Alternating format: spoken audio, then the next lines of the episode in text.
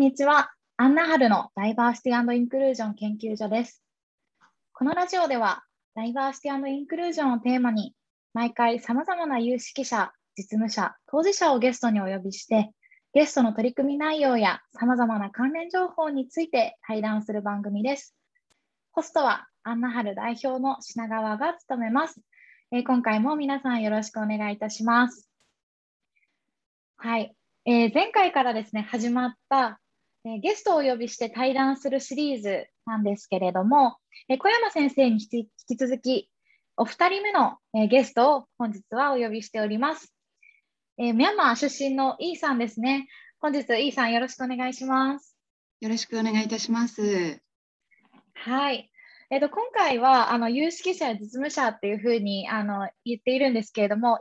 イーさんは日本で実際にあの留学をされて、その後日本であのキャリアを築かれたという、まあ、当事者というか、外国人材としてのあの経験っていうのを私の方からお伺いしていきたいと思っています。今日はすごく楽しみにしているので、あのいろいろお話伺いたいと思うので、よろしくお願いします。よろしくお願いいたします。はい。ではですね、まず最初にイーさんからあの簡単な自己紹介ですね、お願いしてもよろしいでしょうか？はい、わかりました。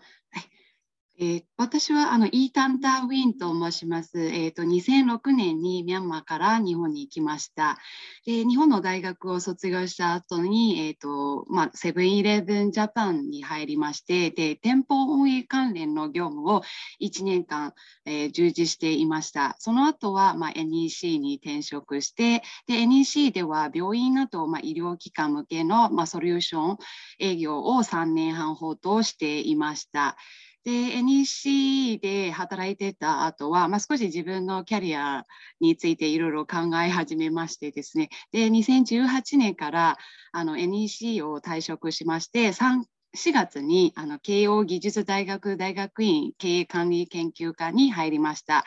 でミャンマーの、まあ、産業人材育成に関心を持っていましたこともありまして、まあ、卒業、えーと、修士研論文では、まあ、世界各国のビジネススクールの教育、そして、まあえーと、経営戦略などについて、まあ、調査、分析を行い、まあ、ミャンマーに進出している日本企業、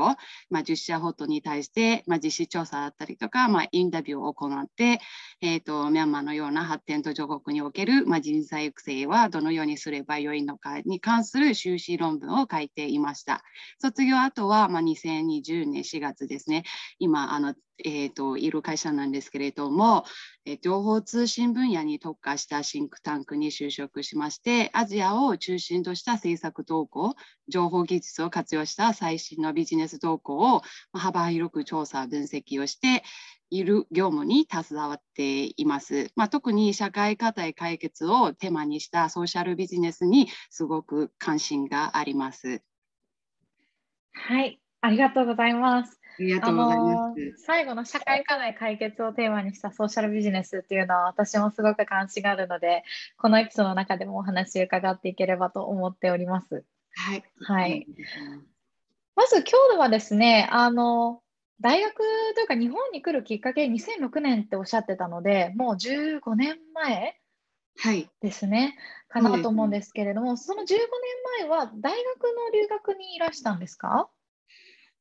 15年前は、えーとまあ、ミャンマーのあの外国語大学を卒業してでその、まあそのえーと、卒業後はまあ日本に来ました。そうですね。留学で来ました。うんうんうん、あじゃあ一度もミャンマーでは大学の学部を修了されてでその後日本に最初は日本語学校にいらしたんですか？そうですね。最初は日本語学校で2年勉強をしていました。でそのまあその日本語学校が卒業した後に、えーと、日本の大学、まあ、関西なんですけれども関西の大学に、えーと、進学をしました。あなるほど。じゃあミャンマーでも大学に行って卒業してで日本で2年間学校に日本語学校で日本語を学んででその後関西の大学にもう一回入ってそこも卒業してセブンイレブンに入社したっていうことですよね。そうですね、かなり長い、あの、もまあ、勉強期間でしたね。すごいですね。単純に私はあの大学学部卒業であのそのまま仕事を始めたのですごくあのいろんな学びをされてるんだなっていうふうに思いました。そうですね。まあそのいいふうにと捉えるとそういうあのことも考えられるかもしれないんですけれど、まあ、私の場合は少しあの4年間のロスをしたなっていうのは正直あの思っています。うん、そういうところはあります。はい。それはやっぱりあの日本大学ミャンマーでの大学の学位と日本語能力が、まあ、日本語学校で培っただけでは日本で就職するのは少し難しかったっていうことなんですか？当時はあのそれはかなり難しかったですね。やっぱり日本で働きたい場合は、えーと、うん、まあ、日本のちゃんとした大学を卒業しないと,、えーとそこは、まあ、なかなか難しいところでした。で私の場合は日本に来て、まあ、日本で就職したいというところもありましたのでちゃんともう一度、まあ、ゼロから学び直すっていうところがありました。なので日本人よりそこはかなり、えーとまあ、その非効率ではないんですけれどもかなりこう時間的な投資をしていました。そうですよね。その4年間、日本では何を専攻されていたんですか？当時は、えーと、そうですね、経営学部でした。経営を専門にしていました。なるほど。では、割とあのその後、MBA も修了されたということで、割と経営にあの特化してずっとキャリアというか、あのアカデミックの分野でも学びを続けられているということなんですね。そうですね、はい、あのそういった意味では、まあ、一貫はしているかなというふうに思います。はい、経営にかなり興味ありましたので。うんうん。まあ、そういう意味では最初にあの店舗運営っていう、まあ、セブンイレブンってやっぱり自分で一つのあの1店舗を運営して、まあ、経営するようなことですよね。そういった意味では最初のキャリアとしてはすごく、まあ、目指していた方向性かつ、まあ、海外展開も大きい企業という意味ではあのすごくなんでしょうねいいキャリアというかの始まりだったのかなと思うんですけれどもセブンイレブンのでの仕事ってどうでしたか？えーと、まさにあのおっしゃる通りで、で、あの、もう一つ言いますと、実家がそういう、あの、まあ、その小さい店舗を運営してるんですね。なので、そういう意味では、その店舗運営経営っていうところに興味あったっていうところもあって、で、日本に来て、まあ、そのコンビニ業界って、ミャンマーコンビニがないので、あ、コンビニ業界って、お店は小さいんですけれども、いろんなことができるなっていうので、すごくあの興味関心があって、セブンイレブンに就職したっていうあののがありました。で、実際入ってみて、あのすごくその、まあ、入社1年目なんですけれども、まあ、副店長当時は副店長のポジションだったんですけれどもこう店長と副店長2人でこう店を回していかなければならない、まあ、ある意味すごく大変だったんですけれどもこうあのお店を経営する、まあ、一つの会社を経営するってこういった感じだなっていうのですごく勉強にあのなりました。うんあのご実家、家族があのお店を経営されてるっていうことなんですけれども、それはミャンマーのあの、まあ、じ自分の出身地でっていうことですか？はい、そうですね、出身地です。出身地のところで、まあ、小さいんですけれども、あの自営業をあのやっております。あじゃあ小さい頃からあのご両親がそういうお店を経営するっていうのはすごく身近にあったっていうのが、まあ、日常生活だったということですかね。はい、そうですね。うんうん、ありがとうございます。少し戻ってしまうんですけれども、まあ、そういうもともとご両親も自営業されていてで、ミャンマーの大学でも勉強して、そもそも、まあ、経営って言ったら日本じゃなくてもいいかもしれないんですけれども、なんで日本で勉強しようというふうに思ったんですか？日本で勉強しようと思ったのは、まあ、ミャンマーだとそのある程度こうその何歳になったらそのまあ、女性ですと24歳25歳になったら、まあ、結婚しなければならないっていうそういったところがあるんですけれどもあとは決められたあの道を歩まなければならないっていうところがあったんですけれども自分の中ではもう少し違うこともやってみたいもう少し違う世界も見てみたいっていうのが当時すごく強くてで、えーと、日本語を勉強してたっていうところもあるあありましたので、まあ、留学っていうチャンスもつかめてたのであのそれで、まあ、絶対日本に行ってあのもう一度勉強してあの新しい世界見てみたいっていうのが、まあ、日本に来るきっかけでした。あそうなんですね。あの日本で私ずっとキャリアを築いているので、どちらかというと日本も、まあ、24歳は少し早いなと思いつつも、女性は早く結婚とか、あるいはこうキャリアもこうこの道が一番いいんじゃないっていうふうに決められてるような、まあ、感覚ってあるんですけれども、まあ、E さんからすると外国に行くっていうことで少しその自分の国のルールからは抜け出して自由にやれるっていうようなあのそういう希望があったということですか？そうですね、そういう希望がすごくありました。うん、またその、まあ、自分の国だと結構できることも限られてるので、うん、あのそういった意味では、まあ、とにかく外国に出てみたいっていうのもすごく強かったですね。なるほど、ありがとうございます。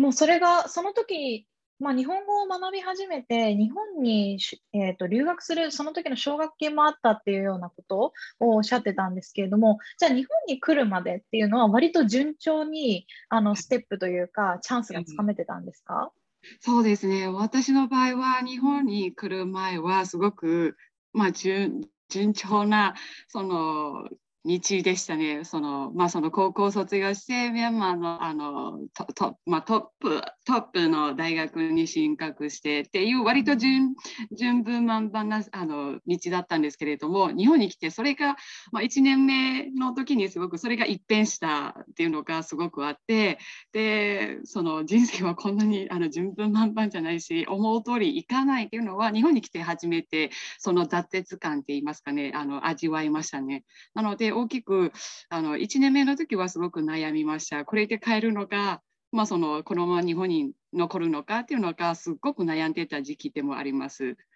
でなので、まあ、そこであの、まあ、妹からあのもらった言葉なんですけれどもあなたが決めたこあの道でしょうっていう一言にすごく確かに私が日本に来たいから何があってもなっていうのでまあ頑張ります頑張って今日に至りました。妹さんの声がけというか、一つのこう背中を押されたところがあるってことですね。ですね。はい。1年目っておっしゃってたのは、えっと、日本に来て最初の1年ですか？それとも働き始めた1年目、あ日本に来て1年目ですね。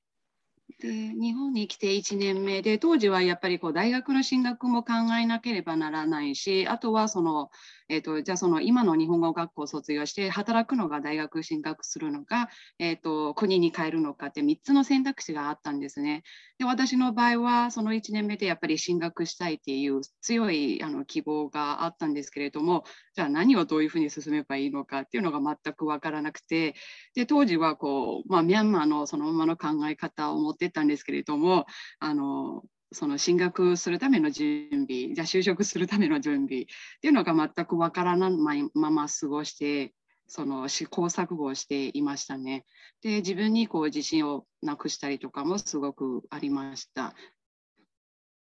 なるほど。あのまさに1年間って、まあ、日本語を大学でもミャンマーでも勉強されてたっていう話なのでゼロからではないにせよおそらく日本に来て日本語を学ぶってかなりレベルがいきなり上がったと思うんですよね。で日本語も勉強して大学の進学準備も勉強しなきゃいけないですよね。はい、はい、それってどういう誰にたさ助けてもらうというかどんなあの形でやっていたんですか？ああそうですね。それはその進学、私の場合はあの当時、まあ、自分からこう情報収集するっていう発想が全くなかったんですね。でで2つあのその使ってたのが先輩あの先輩がどこの大学に行ってるのかであとはその,、まあ、その日本語学校がこう推薦してるあの大学があるんですけれどもその2つをあのその選ぶ方法があるあったんですけれどもで私の場合はその大学が推薦してくれたところにあの行かなかったんですね。その一つの大きい理由は学費がすごく高かったです。でもう一つは先輩が行ってた大学であのそこの、まあ、そこのつながりですかね。っていうのでそこの大学を決めてたっていうところがありました。なるほど。じゃあ、推薦じゃないってことは、普通に入試を受けて参加したってことですか？そうですね。普通に推薦ああその入試を受けて、で、入りました。ああ、そこももう最初の2年間がすごいチャレンジですね。そうですね。で、私の場合は全く準備もしてなかったので、日本あ留学生の場合は、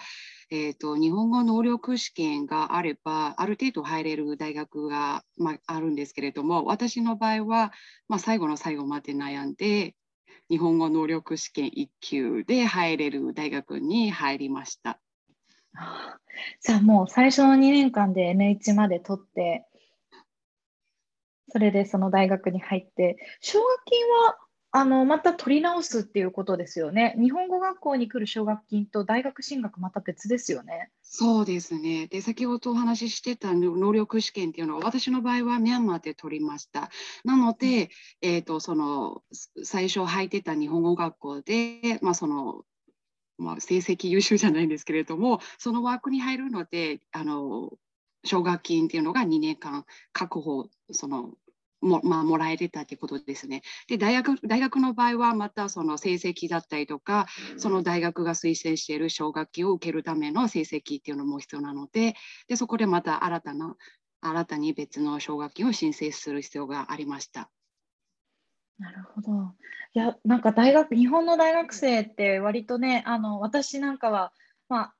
合格さえしてしまえばあのあとは生きていけるという、まあ、あの自分の国だっていうのであの親からのサポートもあったりするんですけれどもそういう意味では常に成績が優秀であり続けなければならないしあのそのためにあの勉強もずっとしないといけないし常にこうプレッシャーというかあの緊張感のある学校生活だったということですね。そうですねおっしゃる通りであの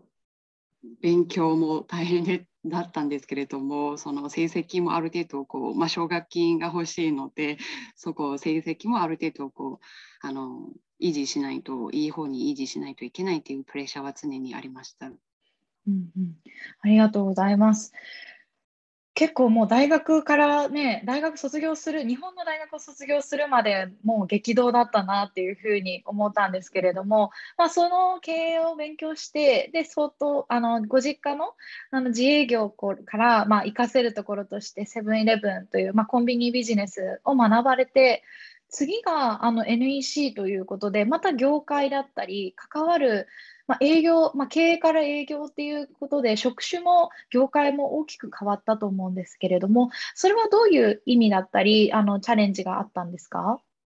はい、そうですね。私の場合は、まあ、業界が違ってたっていうところもあるんですけれども、そう、自分がこう、何をやりたいのかっていうのを真剣にあの考える時期、セブンイレブンの時は、その、えっ、ー、と、セブンイレのきっかけに自分が何をやりたいのかっていうのをすごく真剣に考えるようになってでこれから何をしていきたいのかっていうところでいろいろ悩んでた時期でもありました。で正直 NEC に入る時はその自分がこう何をやりたいっていうのは全くこうその明確にはなってなかったんですけれども漠然とこう NEC に入ればあのその、まあ、そういった ICT 技術を使って世の中に貢献できるっていうのが自分の中であったんですね。でなので NEC また NEC はすごく大きい会社なのでその中で自分のできるところも広がっていくでその2つがあって NEC を選びました。であの、まあ、医療というところもやっぱり人にこう ICT 技術を使って医療こう医療機関に貢献するっていう分野だったので私的にはすごくそこのあの医療の営業をやっててすごくあのたの、まあ、弱かったんですけれどもあのやっぱりこう自分が何やりたいのかっていうのを真剣に考えるようになって、まあ、そのキャリア選びにあのいろいろこう迷ってたり選択したりとかっていうのをしていました。うんうん、ありがとうございます。あのセブンイレブンと、まあ、NEC っておそらくこう日本を代表する大きな会社の一つだどちらもだと思うんですけれどもどちらもあの海外に積極的に展開しているっていうところもまた一つの共通項かなというふうに思っています。はい2つの会社を経験されてあの外国人材としてというふうに、まあ、くくりすぎなくとも E さんの個人の体験としてあのどんな違いだったりあの、まあ、組織の風土だったりあの多様性の受け入れるという分野だったりあるいはあの一人一人のキャリア形成のサポートっていうようなところからどんな違いだを感じましたか？そうですね。2つやっぱり違う業界なので、まあ、完全にあのその組織風土風土っていうのはすごくあの異なるところではあったんですけれどもセブンイレブンの場合は割とこうその、まあ、キャリアが、まあ、明確で店舗を運営してその次その店舗を運営加盟しているオーナー店、まあ、オーナー店様に対してこうキャリアアド経営アドバイスをするっていうのがあの割とそういったその仕事の内容ででした。で私の場合は NEC の方があの長かったので NEC の場合は、えーともっとその広くこうそのできることがもっと広広がっていくっていうあの漠然となってるんですけれどもそういうところはすごくありました。例えばこう医療医療やって、まあ、小売業だったりとか金融だったりとかそういったそのあのいろんなこうこと、まあ、いろんな業界ですかねで経験を積むことができるっていうのは大きく違うところだと思います。で私の場合は、えーと、そうですねあの、まあ、そのこれから自分がこうどういうふうにしていきたいのかって考えた時にやっぱりそこが実現できるのか NEC っていうところがありました。で難しかったところは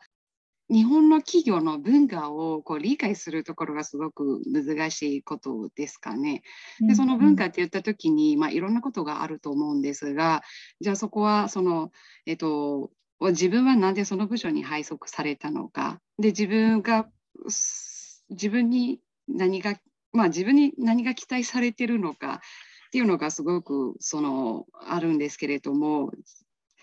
そうですね難しいって言ったらそういったところですかね。うんうんあのまあ、自分自身が強みだと思って例えば、まあ、ミャンマーとかえミャンマーえーと、ミャンマー語っていう言い方であってるんですか？ビルマ語ですか？ミャンマー語で大丈夫です。ミャンマー語で。はい、ミャンマー語と英語と日本語ができるっていう強みがあって、はい、まあ、そうするともしかしたらグローバルなビジネスにあの事業部にアサインされるかもしれないなっていうふうに思ったら実際はまあ、医療機関なので多分国内のお客さんですよね。かなりこう国内をまあ主主軸にした事業に配属されて、まあ、おそらくそれが突然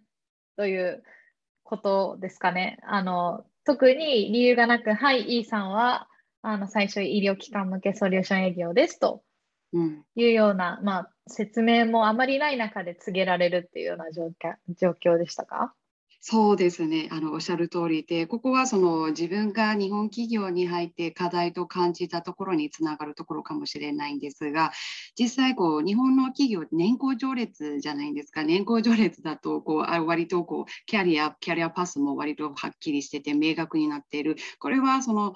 つまりいいところでもあるんですけれども全てがこう決まっている自分が何をしたいのかっていうのがあんまり関係なくてで企業が何をしてほしいのかっていうのがあの一番大きいかなと思ってます。例えば外国人の場合はその外国人自分が何をどういったどういったその、えーと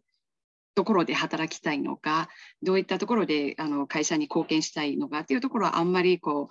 う、重要じゃないって言いますかね。で企業がどういったところで働いてほしいのかっていうところがあるかなと思います。私の場合は、まあ、医療、あの最初、まあ、医療はその悪くないとは思ってるんですけれども、自分の場合はやっぱりこう NEC ですかね、あのやっぱりこう海外にも積極的に事業を展開しているので、できればそっちの方に行きたいっていうのはあるんですけれども、じゃあ医療、医療になって、で医療の医療、まあ、医療で3年半働いてて、じゃあ次は違うポジションに行きたいってなった時になかなかそれはあの、まあ、会社が大きいのでうまくいかないというところもあったりしますね。そこはあのそのキャリアパスは明確になっててこう全てが決められているそこをこう決められているからこそあの柔軟性が少しちょっとあの、うん、足りないっていう、まあ、そういったところがあるかもしれないですね。なるほど。ありがとうございます。もともとあのセブンイレブンだと、もう店舗運営をしてからの、まあ、経営アドバイスっていう、まあ、そこもかなりもう明確にあの、プロフェッショナルというか専門領域としても明確にキャリアが見えていてもうちょっと広げたいなと思って NEC に転職された時に今度選択肢は、まあ、会社の規模としてやってる事業はたくさんあるので、まあ、いろんなチャンスがあるかなと思ったところ実際は、まあ、ちょっと自分と想定していなかったキャリアからスタートして